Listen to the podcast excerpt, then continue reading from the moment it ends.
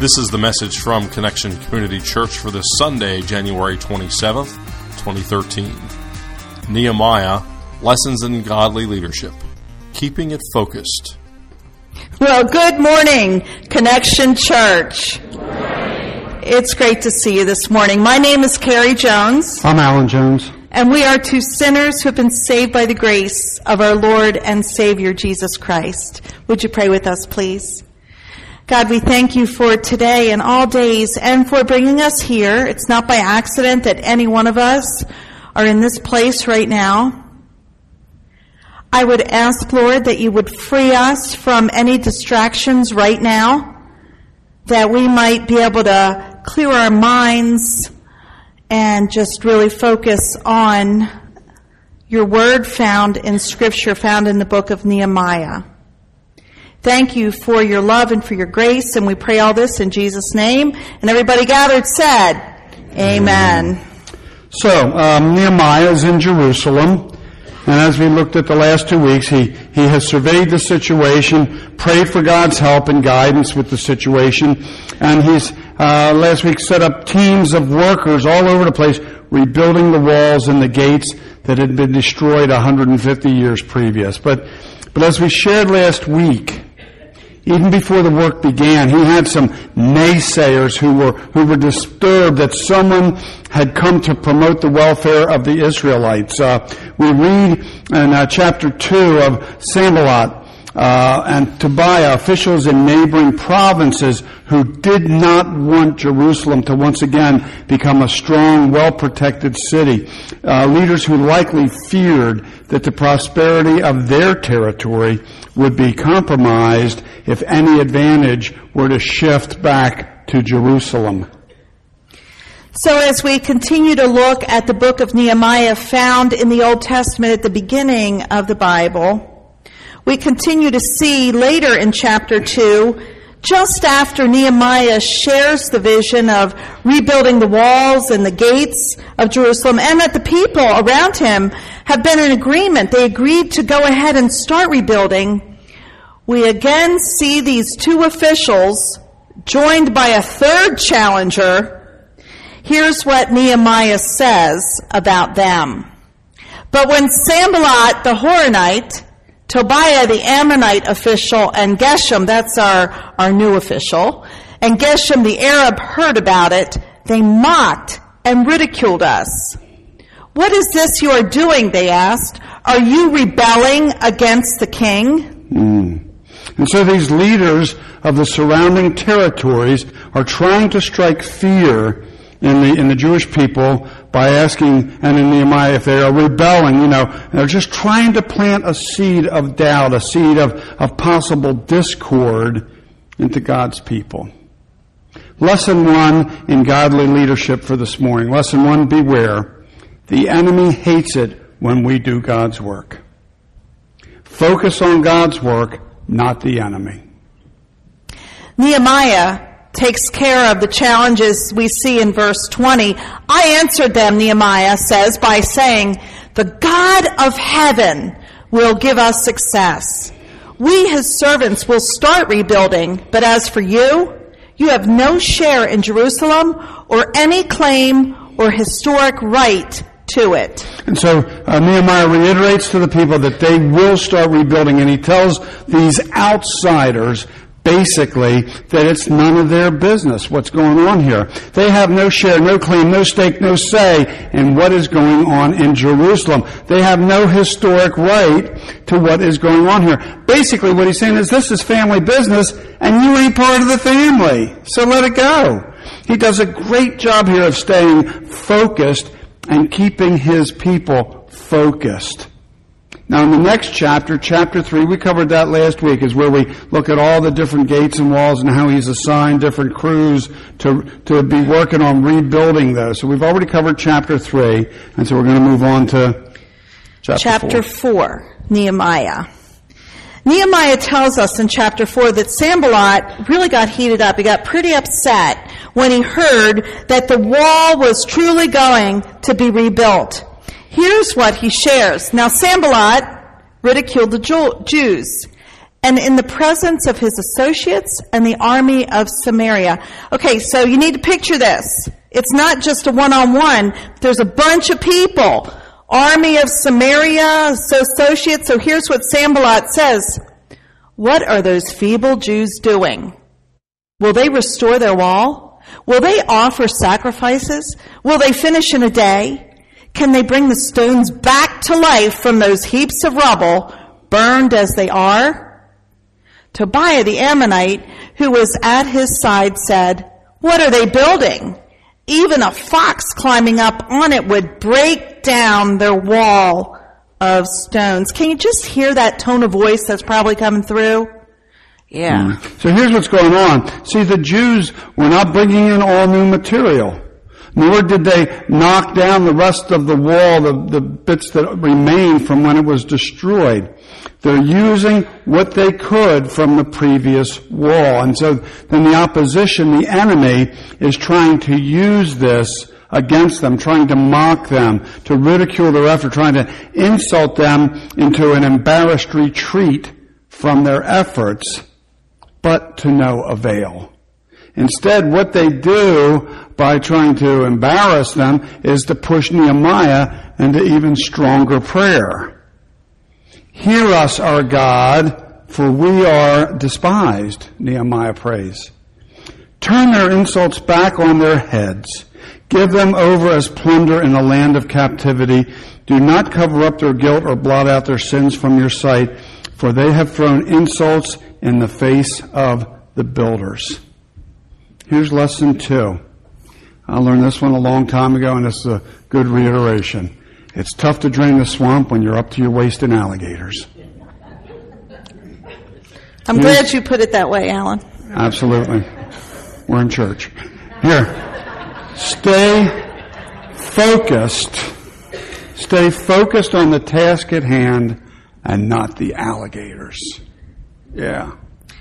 So, in spite of all the ill wishes of those who opposed Nehemiah, of Sanballat and the others, Nehemiah goes on to share with us in verse 6 that they continued to build the wall until the wall had reached about the height of a waist, about half the height, about half the height, thanks to the people who worked with all their heart. That's what scripture says. They worked with all their heart. Isn't that how we should work?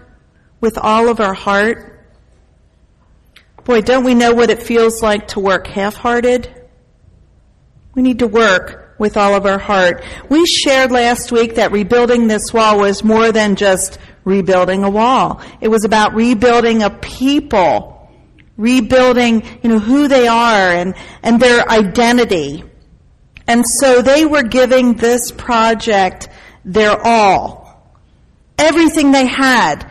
And they're seeing some results. And even then, the enemies, they made fun of them, they ridiculed them and the quality of their work and what they were doing and how they were going about it and trying to distract them like crazy. But in fact, that gave them even more of a resolve. As Alan said, the enemies were terrified that this wall would really represent power of a people. And so we continue in Nehemiah 4. But when Sanballat, Tobiah, the Arabs, the Ammonites, and the people of Ashdod heard that the repairs to Jerusalem's walls had gone ahead and that the gaps were being closed, they were very angry. They all plotted together to come and fight against Jerusalem and stir up trouble against it. Here's what Nehemiah says though, but we prayed to our God and posted a guard day and night to meet the, we prayed and we posted a guard day and night to meet this threat. Yeah. So in week one of our godly leadership lessons in Nehemiah, we learned that Nehemiah was a praying man. Everything that he did, he prayed. And so did his team when they were faced with things they prayed. And they didn't pray as a last resort, they prayed as a first resort. Yes, absolutely. But in addition to prayer, there's one more step, and that is action. That's something that we need to keep in mind. God calls us to pray, but also to act in response to that prayer. You know, so often I find myself praying and then I'm like twiddling my thumbs, you know, waiting. We do need to spend time with the Lord. But the Lord oftentimes gives us some kind of next step. Lesson number three. When your boat goes down, pray to God, but swim to shore. You know, we've heard of, oh, I'm sinking, I'm sinking, I'm sinking, help me, help me. Well, swim. Absolutely. And God will go before you. Mm. And so the distractions increased. The laborers were getting tired, and there was so much rubble from the destroyed wall. You know, there was so much junk, it was making it difficult to get in to do the rebuilding. But Nehemiah did not allow the distractions to get in the way of their work. He stationed some of the workers behind the lowest points of the wall, armed with swords, spears, and bows, because they'd been threatened. They were protecting. He told the people not to be afraid that the Lord is great and awesome and that they would fight for their families, for their sons and daughters, their wives and their homes. And when the enemy heard that Nehemiah's workers were aware of their plot, of their threat, and that God had frustrated that threat, the workers returned to their work on the wall according to scripture. And so from that day on, half the men worked on the wall and the other half were equipped with weapons and armor. The officers posted themselves behind those working on the wall. And even the workers carried materials in one hand and a weapon in the other. Now that takes some talent. Each wearing a sword at their side as they worked. Nehemiah, he had a trumpeter by his side so that the trumpeter could issue a warning in case that needed to happen. We see this uh, as we get to verse 19. Then I said to the nobles, the officials, and the rest of the people, the work is extensive and spread out, and we are widely separated from each other along the wall. Wherever you hear the sound of the trumpet, join us here. What does the next line say? Our God will fight for us. Do you hear that? Do you know that our God will fight for you? Our God will fight for us. Mm. Do you ever notice how somebody tells you you can't do something? It gives you even more resolve to get it done. When something's getting in the way, that makes you dig even deeper and try even harder to get it done. I think yeah. the, these guys, their threats, all they did was work against them it did just the opposite of what they had planned. The, Nehemiah goes on to tell us that they continue to work with half the men. I mean, half the workforce is now home. That means the other half has to work twice as hard, right, to get the job done. But they did get it done. Uh, half of them holding spears from the first light of day to the stars at night. Every worker and his helper stayed inside Jerusalem at night, serving as guards by night and workers by day. They must have been exhausted and yet they continued. Scripture tells us none of them even bothered to take their clothes off and they always carried, always, always, always carried their weapon even when they went for water. You know, when I was in high school, I, I had pretty good grades, but I had pretty bad SATs. Not a good test taker. And I had a word spoken over me that said I couldn't go to college. I wouldn't be able to cut it. Well, that put like this fire in me that said, Who do you think you are?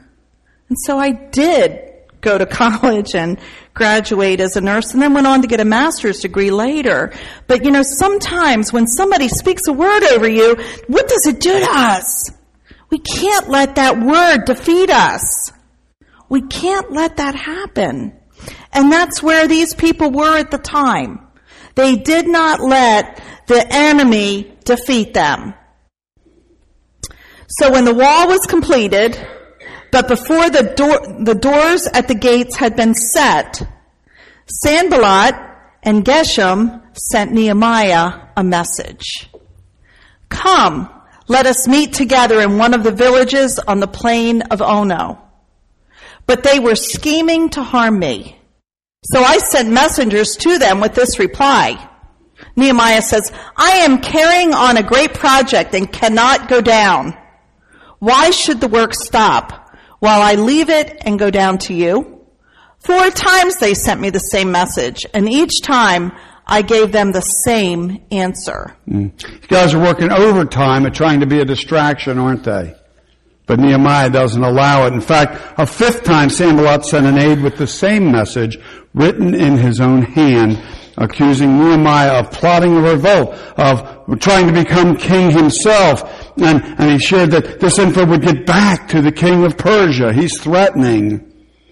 He wanted to get together with Nehemiah to discuss all this, but Nehemiah replies that Sanballat is just making all of this up. And then he shares with us, the readers, that they're just trying to weaken the hands of Nehemiah and the workers in order to, uh, in order to uh, keep them from completing their task. And so once again, Nehemiah prays, asking God to strengthen his hands.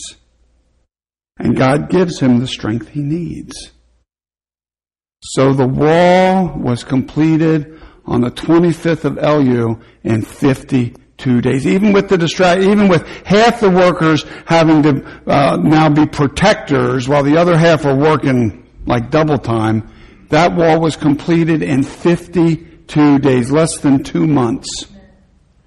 When all our enemies heard about this, all the surrounding nations were afraid and they lost their self-confidence because they realized that this work had been done, say with me, with, the, help, of, our God. And so that's lesson number four for this morning. With God, all things are possible. Say with me. With God, God all, all, things, things are, possible. possible. That's one of the bedrock beliefs of Connection Community Church. We wouldn't be here today. Y'all wouldn't be sitting here if we didn't believe that with God all things are possible. You know, it helps when we stay focused.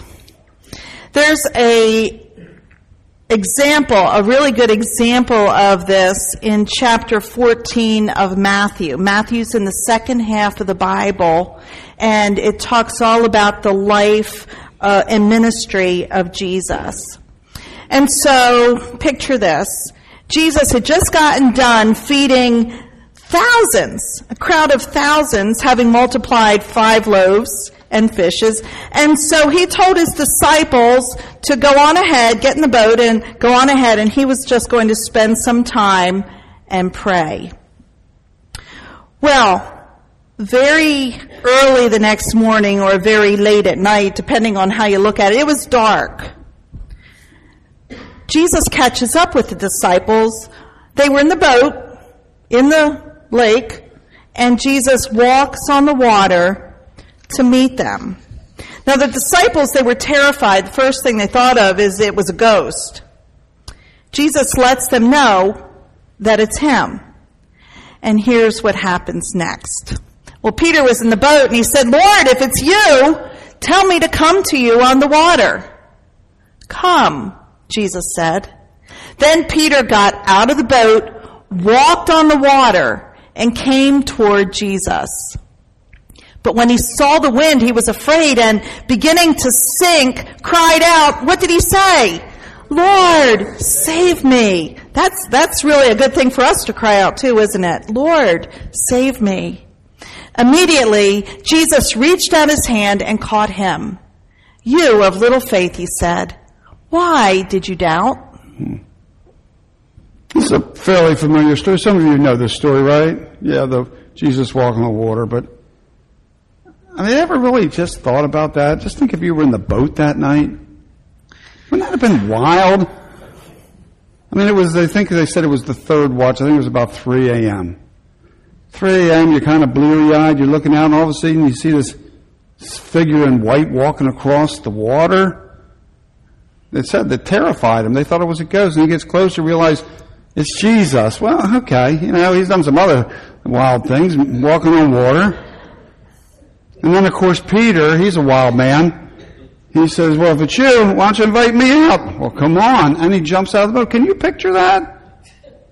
And he jumps out and doesn't sink. That must have been absolutely just mind boggling. He didn't sink as long as he kept his eyes on Christ. Then he started thinking about the wind and the waves and his situation. In other words, he took his focus off of Jesus and on to what else was going on. He let the distractions get to him, didn't he? And as soon as he did, he started to sink. Just like you and me. Same thing happens when we take our focus off of Jesus. We begin to sink. See, godly leadership involves, just like with Nehemiah, just like with Peter, just like you and me, godly leadership involves keeping focused on what God would have us focus on, keeping focused on Christ, and not allowing the distractions, especially the distractions of the enemy, to keep us, our focus away from where it should be. You hear that?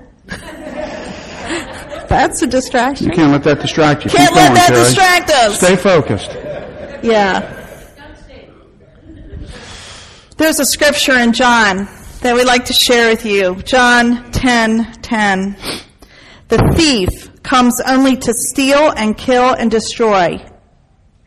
You see, the thief wants to steal, steal and kill and destroy our joy, our very lives, oftentimes through distractions. Now, distractions, there aren't distractions like they are, it could be good things that distract us. We've got to be just so in tune with what God wants us to, to focus on and, and view. Because all kinds of things, I, I don't know about you, but the distractions sometimes are what's going on in my head. And that just kind of takes me off, takes me off focus. And then I start to sink. The enemy wants to do that in our lives. And so for us to be really tuned in to what those distractions are and, and what they mean for us is so, so important. We need to take a lesson from Nehemiah and, and pray as a first resort. And then take action on that prayer. It, really worked for Nehemiah. For Peter, he kept his eyes focused on Christ, and as long as he did that, he was walking on water. As soon as he lost focus, down he went. Thank heavens that the Lord saved him. And the Lord will do that with each one of us. Will save us. Because that's what business Jesus is in. To save you and me, oftentimes from ourselves. Prayer and action worked for Nehemiah to help him avoid the distractions. And so we would suggest that it could work for each one of us as well. Amen? Amen. Let's pray. God, you are the God of grace and mercy and forgive us for losing focus, for allowing the distractions to kind of invade our minds and maybe our hearts and knock us off course. Help us learn from Nehemiah these godly leadership lessons. And um, we thank you ahead of time for going before us and calling us and saving us. We pray this in your most holy and precious name, and everybody gathered said, Amen.